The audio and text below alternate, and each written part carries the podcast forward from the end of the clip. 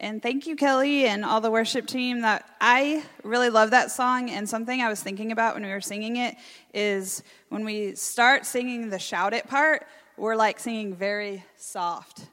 And I never really realized how weird that is, but it's actually not weird at all because you start to build. And by the end, we were pretty much shouting because that's just, you know, you just keep singing louder and louder. And so, um, like, I love that song. That's a perfect song for what both Jason and I are going to be talking about tonight. And so, um, this is a night of reflection. And so, when you think about reflection, I think about looking in a mirror um, and seeing what's there. So we're not talking about an Instagram filter or an old picture um, or a drawing. We're talking about like what you really look like. So what I pray is that everybody does, including myself, because in preparing for this, I've really had to take a hard look at myself and things that I've kind of let slide over the last few months, especially. So, um, so how many of you read the book Embrace? Okay, how many of you read the whole book? Okay, so there's still some hands raised. So at the time, I did not read the whole book. Um, I skimmed through the end of it, um, and I read the last chapter because that was a really good one, but I didn't really read the whole book. And so I just want to encourage those of you that if that was something you remember being really cool at the time, but then kind of forgot about it, pick it up again. Borrow some somebody else who raised their hand and they read the whole book. Um, so, what I want to reflect on is okay, we read this book during the summer. Um, what's happened? What now? Did it change our lives? Are we embracing people? And so, um, you know, and really, has there been a change in our actions, both individually and um, as a church? Have we truly embraced our neighbor, basically? So that's kind of going to be the theme of what I'm going to talk to you about. Um, so we heard some stories from some, from some people, and I think everybody kind of has their own story. But if you're thinking, I don't have a story, then there's still time. You can make your own story. Um, and so when I think about embracing others, or anytime I hear sermons about, you know, let's go do this, let's do that, I really have to start with God because how am I going to embrace my neighbor? How am I going to embrace those unlike myself if I'm not embracing God? And so I just want to um, read out the Psalm 73, part of it anyway, and it'll be up behind me for you to read as well. And this is the message translation, which, um, if you've never read the Psalms in the message translation, you are missing out because it really makes you think about it differently. You're all I want in heaven. You're all I want on earth. When my skin sags and my bones get brittle, God is rock firm and faithful. Look, those who have left you are falling apart. Deserters, they'll never be heard from again. But I'm in the very presence of God, and oh, how refreshing it is. I've made Lord God my home. God, I'm telling the world what you do. And so there's some pretty intense words there, like all and home and um, the world. I'm going to tell the world what you do. And so this really points us all, just this little clip of this psalm points us to God. Um, and then that thrusts us forward to other people. And so I think about when other people look at my life, they are going to have an impression about who I think God is and who I think God thinks they are. Do, do my actions show that I think God loves them? If I'm not loving them and I say I love God and do what God tells me to do, then, you know, I'm telling them a lot. We're always, all of us, we're always telling people, um, not with words, but with our actions, who we think God is. And maybe more importantly, how, what do we think God thinks about that person? Does God value that person if you ignore them, say? So that's an easy one to answer. There's some that are not so black and white, there's some that are pretty gray. Um, but several years ago, um, when some of us had some, you know, we were having a hard time maybe judging people, and this was, you know, in my 20s, so I've kind of gotten over that. Not, you know, we all still struggle with it, but we would regularly remind each other that's the image of God in that person. and it kind of shuts you up. There's nothing you can say bad about someone when someone else says they're in the image of God. Like, what can you say? And so it's frustrating in the best way, really. Um, and so when Adam asked me to kind of give a reflection piece, specifically about these themes that we've been having, um, I really thought about this book, Embrace, that we read. I'm going to share a quote with you in a minute. But um, the first thing that I really thought about was this thing that has happened at my school recently where some students have come out and said and shown some pretty racist things on the internet. And a lot of those students really said they're not racist, they're just bad jokes. And the truth is, they were very racist and they were very hurtful to a lot of people in our school. And, and I think the hurt stemmed a lot, not just from what those students did, but from how other people handled it. And so we're dealing with it as a school, and there's a lot of people who've been very uncomfortable lately, and it's the best part. Um, I feel like if you're not uncomfortable, you're not necessarily moving forward in your life. So I just take it as a cue to, okay, I'm going to grow through this part. And so, um, you know, this was something that really made me think about how I interact with my students in a different way, how I allow my students to interact with each other. Um, and my coworkers as well. We had coworkers um, from all different races. It really started to kind of even go out of the not just race, but people said, I feel invisible at this school. There's other people who look like me, but nobody acts like that. And that hit me so hard because I've been at my school for 15 years. I've been at this church for a little bit less. And the thought of someone feeling invisible in a place where I feel loved, I mean, that's horrible. I mean, I can't ignore that. That's not something I can say, well, I wish they had as good of friends as I do. Or can't they see that it's really, they need just to get over this? They need to get out of their bubble and come into my bubble. And that's, not, that's like the worst thing that you can say to someone who says, who actually has the guts to say, I feel invisible. If someone has the guts to say that, we can't shut them down with an easy answer because it's, there's no easy answer, okay? And um, to think that we do have an easy answer is really oversimplifying a much bigger problem. And so when I think about this idea of people feeling invisible, my students or people that could feel invisible in this church, definitely people who just feel invisible in the world, you know, it's so destructive. Um, when people feel invisible, that's what drives people to not want to live anymore. That's what drives people to want to be by themselves and not interact with people because they don't want to deal with the hurt. And um, it really makes me think about how Jesus. So I want you just to imagine someone in your life that feels invisible. Try to think of a specific person that you know who probably feels invisible. And I want you to think about how would Jesus interact with them? If it's someone you see on a regular basis, if Jesus were in your position, your job, your school, your family, how, what would he do? How would he interact with that person? So I'm going to linger here just a second because I really want you to do this. How would Jesus interact with this person who feels invisible? So later on, there's going to be some time for reflection, and that question may be just like where you sit. Um, for me, I know that Jesus wouldn't sit there and just pray for them. He would go out of his way to make the invisible person feel visible. And some people don't feel invisible, they just feel attacked. And that's pretty bad too. And so th- that's a whole other thing as well.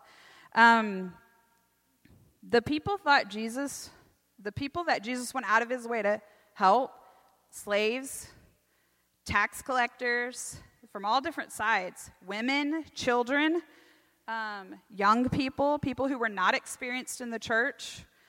Um, you know, these were not easy people to love at that time. They, for someone who had status, it could have hurt their status to go out of their way and love someone that was supposed to be invisible in their culture.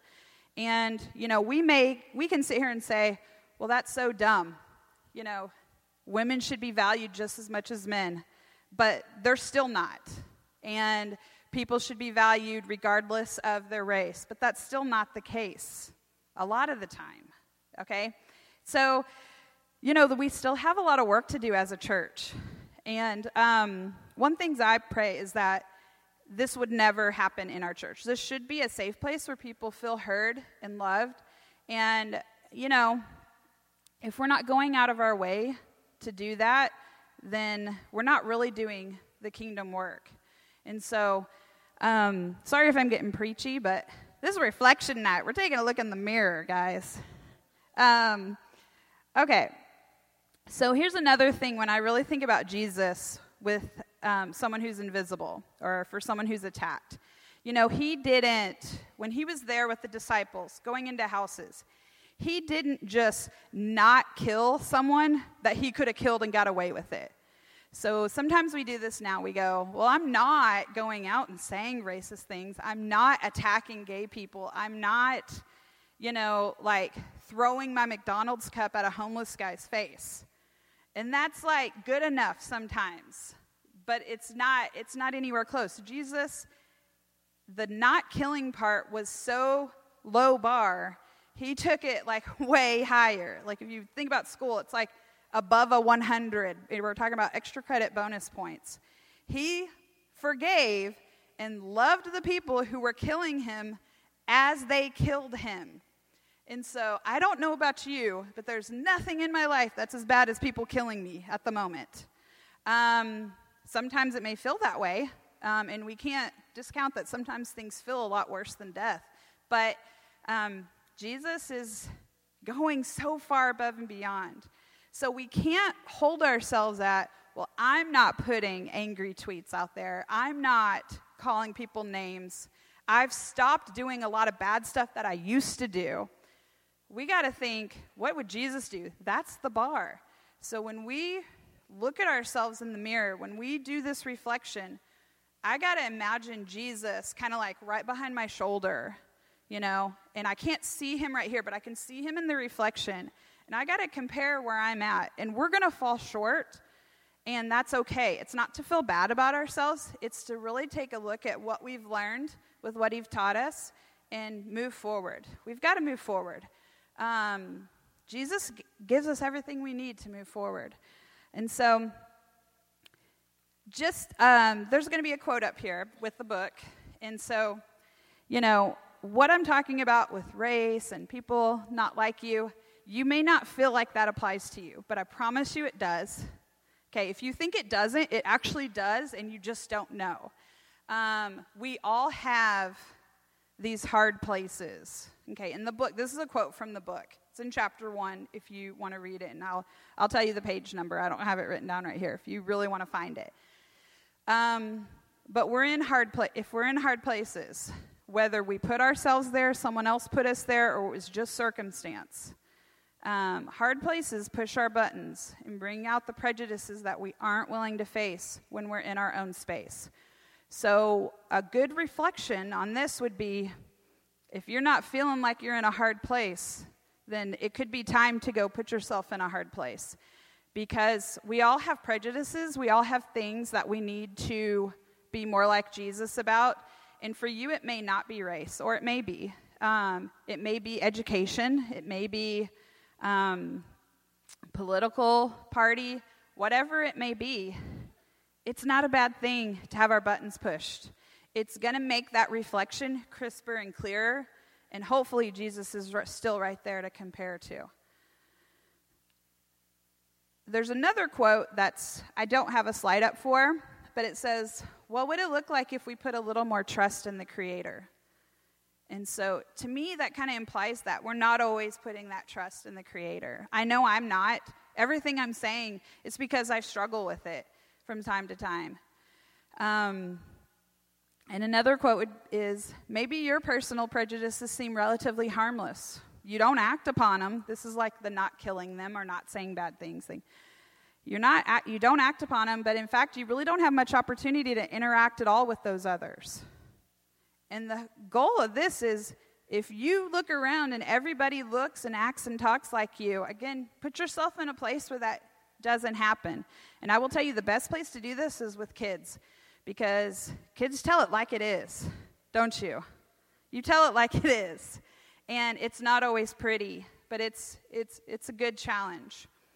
Um, and so, then how do we respond to people? And so there is another slide here with this quote. And I really like this quote, and I'm just going to let you kind of read it to yourself. So, who does that quote remind you of? Who would maybe say that besides the author of this book? Jesus. You can say it out loud, it's okay. Jesus. That sounds just like Jesus. All those things. And so that's so easy to say. It's so easy to say and not do. Okay? So when we reflect, I want you to think about the not just the say, but the do. Um, and the thing that hit me the hardest in this book that I have to share with you is in kind of midway through the book, it talks about, well, a whole lot of the book talks about your Babylon. And the Babylon could be like God sending you to another state to live that you don't really know the people there. It could be a job where the people are tough. It could be that um, your family, it could be, you know, visiting your family on a birthday party. And so Amy's laughing because I did that last night. So sometimes you're, the Babylon's different. So one person's safe place is another person's Babylon. That's the truth. So um, the author talks about three approaches to living in Babylon. And so you can choose to remain isolated. That's the easy thing to do. And that's what I tend to do. Um, I've struggled with depression um, a lot throughout my life, a lot more in the last few years. So I feel like I've grown closer to God, but that didn't take that depression away. But what has happened is it has, I feel, led towards community and not so much to go inside. Um, so we can choose to remain isolated. We can stay in this hard place and pray for other people to change and be like us, or we can seek community. And so this is like one of those ABC where obviously the answer is C. We need to seek community. And so, what approach then? How does that look like for our church? So, I've kind of been talking about you as an individual, but I want you to think about what does that mean for our church? Are we seeking this community? Are we allowing ourselves to be sought by them? And what changes can we make? Okay? So, now some reflection questions. And I'm just going to kind of read through these and kind of put a little a few little things in there. So, who and what are you embracing? Is it Jesus? It should be. We know that. Okay, that's the easy one. Um, is it busyness? So that you don't feel bad when you don't get to do all that important stuff because, hey, you're busy and what you're doing is important. So, what are you embracing? What are we as a church embracing? Are we embracing this community? Are we just tolerating it? Are we just showing up, doing the bare minimum, feeling good about it, and hoping that they'll change, hoping that they come to us? What are you resisting? So, resisting in its nature is not bad, it can be very good. Um, resisting the devil, that's a good one. That's an easy one, though. Resisting busyness, that's very difficult for me to do. I find myself saying yes to a lot of things that I should say no to. Um, and so it's good to surround yourself with people that tell you you're dumb when you say yes to something that you really should have said no to, that someone else could have done it. So surround yourself with people who tell you you're dumb from time to time. It's okay. Um, as long as they love you, it's okay. Um, so here's another one Are you resisting the default of just faking it? It's easy to just come to church, fake it, go home, nothing changes. That's really easy, okay? So the tougher thing to do is to resist that default mode. Like I was saying before about getting out of your comfort zone. It's okay to be uncomfortable. So, this is a really important reflection question. Who did Jesus embrace? What did Jesus embrace? What did he resist? He didn't just embrace people 100% of the time. What did he have to do sometimes? You can answer. Go away to do what? Be by himself, solitude, pray to the Father. And we kind of need silence for that. We can't just always have people around us. And so for other people, that's their default. Surround myself with people all the time so I don't ever have to actually talk to God or hear what's scarier is hear what he's saying to me. Um, and if Jesus were here right now, who would he be going out of his way to embrace?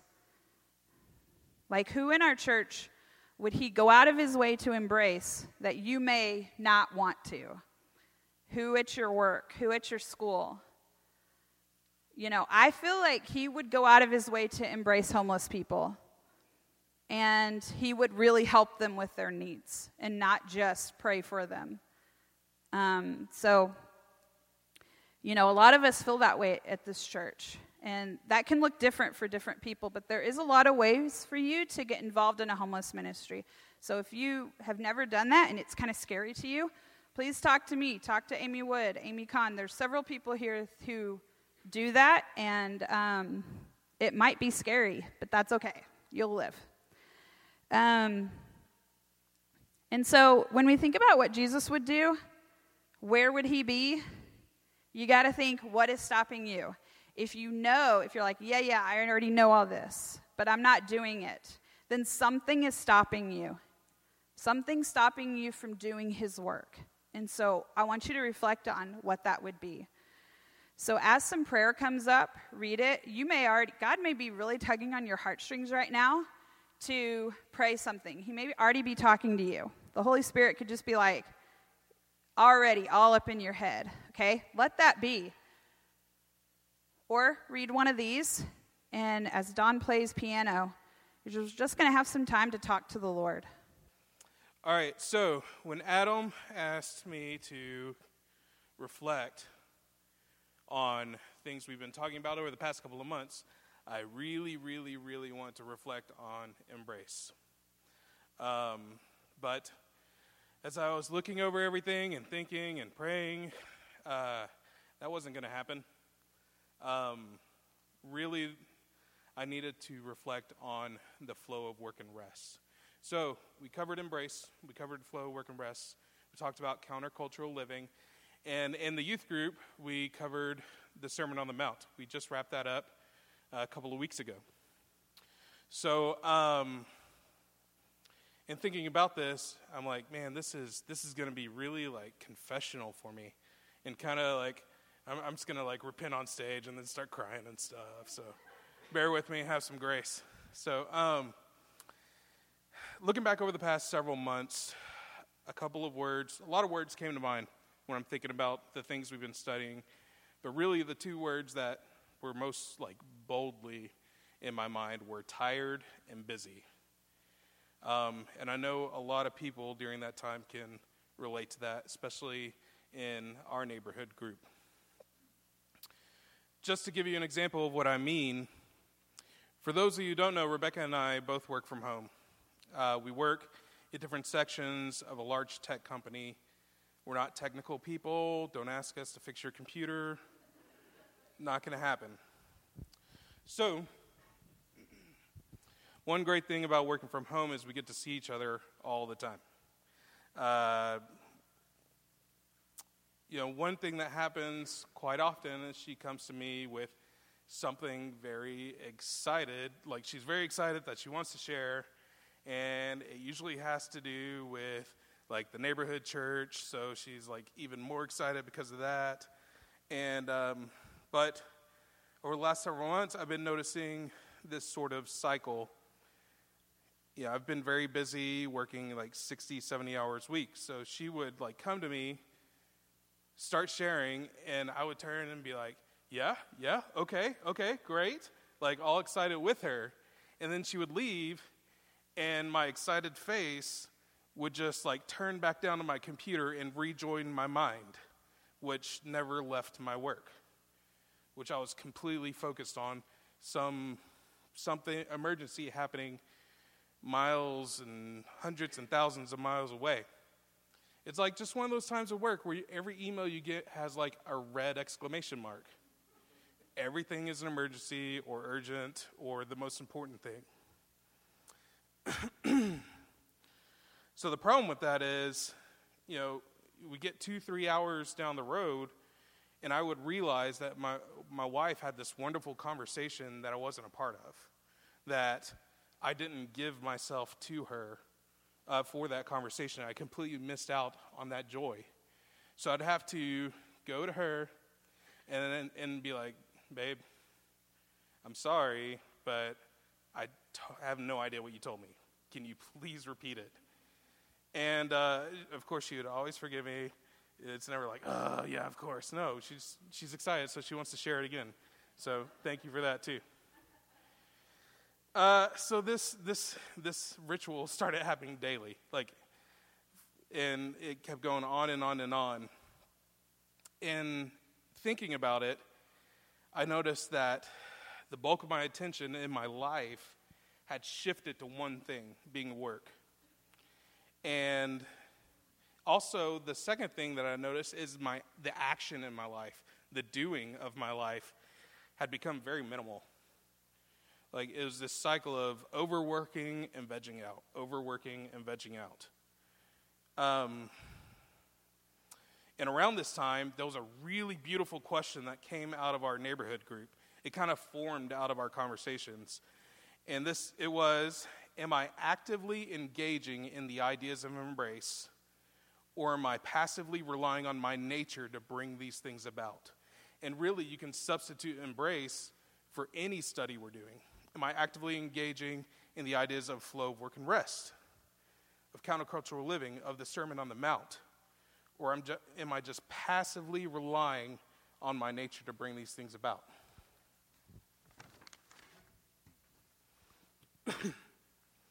One thing I've learned working at a large corporation is that businesses no longer measure themselves predominantly by the amount of money they have on hand or assets. Really, instead, values now determine on a ton of factors. And one of the largest factors is how easy it is or how much, how much attention they can grab and hold. This helps determine like a potential value. In fact, we, I've seen just in the past couple of years, because of like big data and psychometrics, companies are investing billions of dollars in how to grab and hold people's attention. They've realized that the dollar can come and go and they can make it back anytime. But there's really a finite amount of attention in this world. When you give attention to something, you're giving life over to something, and they want that. I started to think about this as we're approaching November and December, which is culturally and commercially the busiest time of year. How can I possibly live out embrace or work a flow of rest or any of these other studies if I don't have any attention left to give? So I revisited two passages during these weeks, and uh, one of them was very familiar, or should be very familiar to all you guys, which is Shema in Deuteronomy 6. This is a foundational passage for what it means to be a believer. All right, so the passage starts off Hear, O Israel. Uh, or really, a more intimately translation of this would be Listen to me, my sons and daughters. So the Shema starts off with a call for attention. And then it goes on The Lord your God, the Lord is one. Love the Lord your God with what? All your heart, all your soul, all your mind. Well, okay, let's back up a little bit. Number one is all your levavka, that's your heart or your passion. All your nafshika, that's your mind or your soul. It's kind of the same thing. And this last word is meodika. Uh, a lot of people will say strength, right? And then some people will say body, which actually, like, if you say body on your Hebrew exam, you're going to get that question wrong. It's close, but it's just not close enough. So, uh, my Hebrew professor actually explained meodika in this way It's kind of like the Hebrew equivalent for the word umph. And that's when, like, the kids over in the youth were like, what? Ump. That's like an old word, right? So, what exactly is that? It's kind of like the invisible or the metaphysical building block to words like do, or effort, or try. So, love the Lord your God with all your do. It's love in action. So, this passage, it gives us brackets, right? It gives us a beginning and an end. And that beginning is here, a call to attention, and the end is do, or love in action. The second passage I thought of was the end of the Sermon on the Mount, which we just went over in youth group, Matthew chapter 7. And Jesus closes his three chapter sermon uh, with this analogy He who hears the words I speak and does them, so are hear and do, is like the wise man who builds his house on a rock. When the rains and floods and winds come, they beat against the house, but it will not fall. But he who hears my words and does not do them is like a foolish man who builds his house on a sand. When those winds and rains and floods come and beat against it, the house will fall with a crash. We see this marriage between hear and do, hear and do. If we are doers of the work of the kingdom, we must first be hearers. We cannot love the Lord our God with all our due, all our effort, if we do not first turn our attention to Him. Likewise, we cannot love our neighbors, our wives, husbands, children, etc., anyone else in the spirit of embrace or any of these studies unless we first hear them once we give our attention to them, we can then act in love. So I have a, a couple of comments and questions for us to reflect on uh, while Don plays. the first is a prayer that helped me out. It's this Lord, thank you for giving me your attention. Where, you, where do you desire for me to invest mine? We know that attention is, is finite. We cannot create new attention. We have to find where ours is going, identify where our attention is being wasted. For me, it's been work. Uh, for others, it could be their phone or TV or politics. Uh, it could be even hanging out with Rebecca and I. None of these things are inherently bad. But if we just constantly say yes to things and never no, they'll become unhealthy and become thieves of your attention. Lord, where are my attention wasters? Or, Lord, what are my attention wasters? Lastly, I think if we can keep those brackets of hear and do around our neighbors, or our neighborhoods, we give ourselves a chance to live out the ideas of embrace, of flow, of work and rest, etc. Lord, help us surround our neighbors with the brackets of hear and do, of attention and love and action. Lord, help us to keep the noise out. All right, join me in a word of prayer. Lord, thank you so much for this time of reflection, just this space of uh, just thinking on our studies. And uh, Father, thank you so much for allowing Tobi and I to share.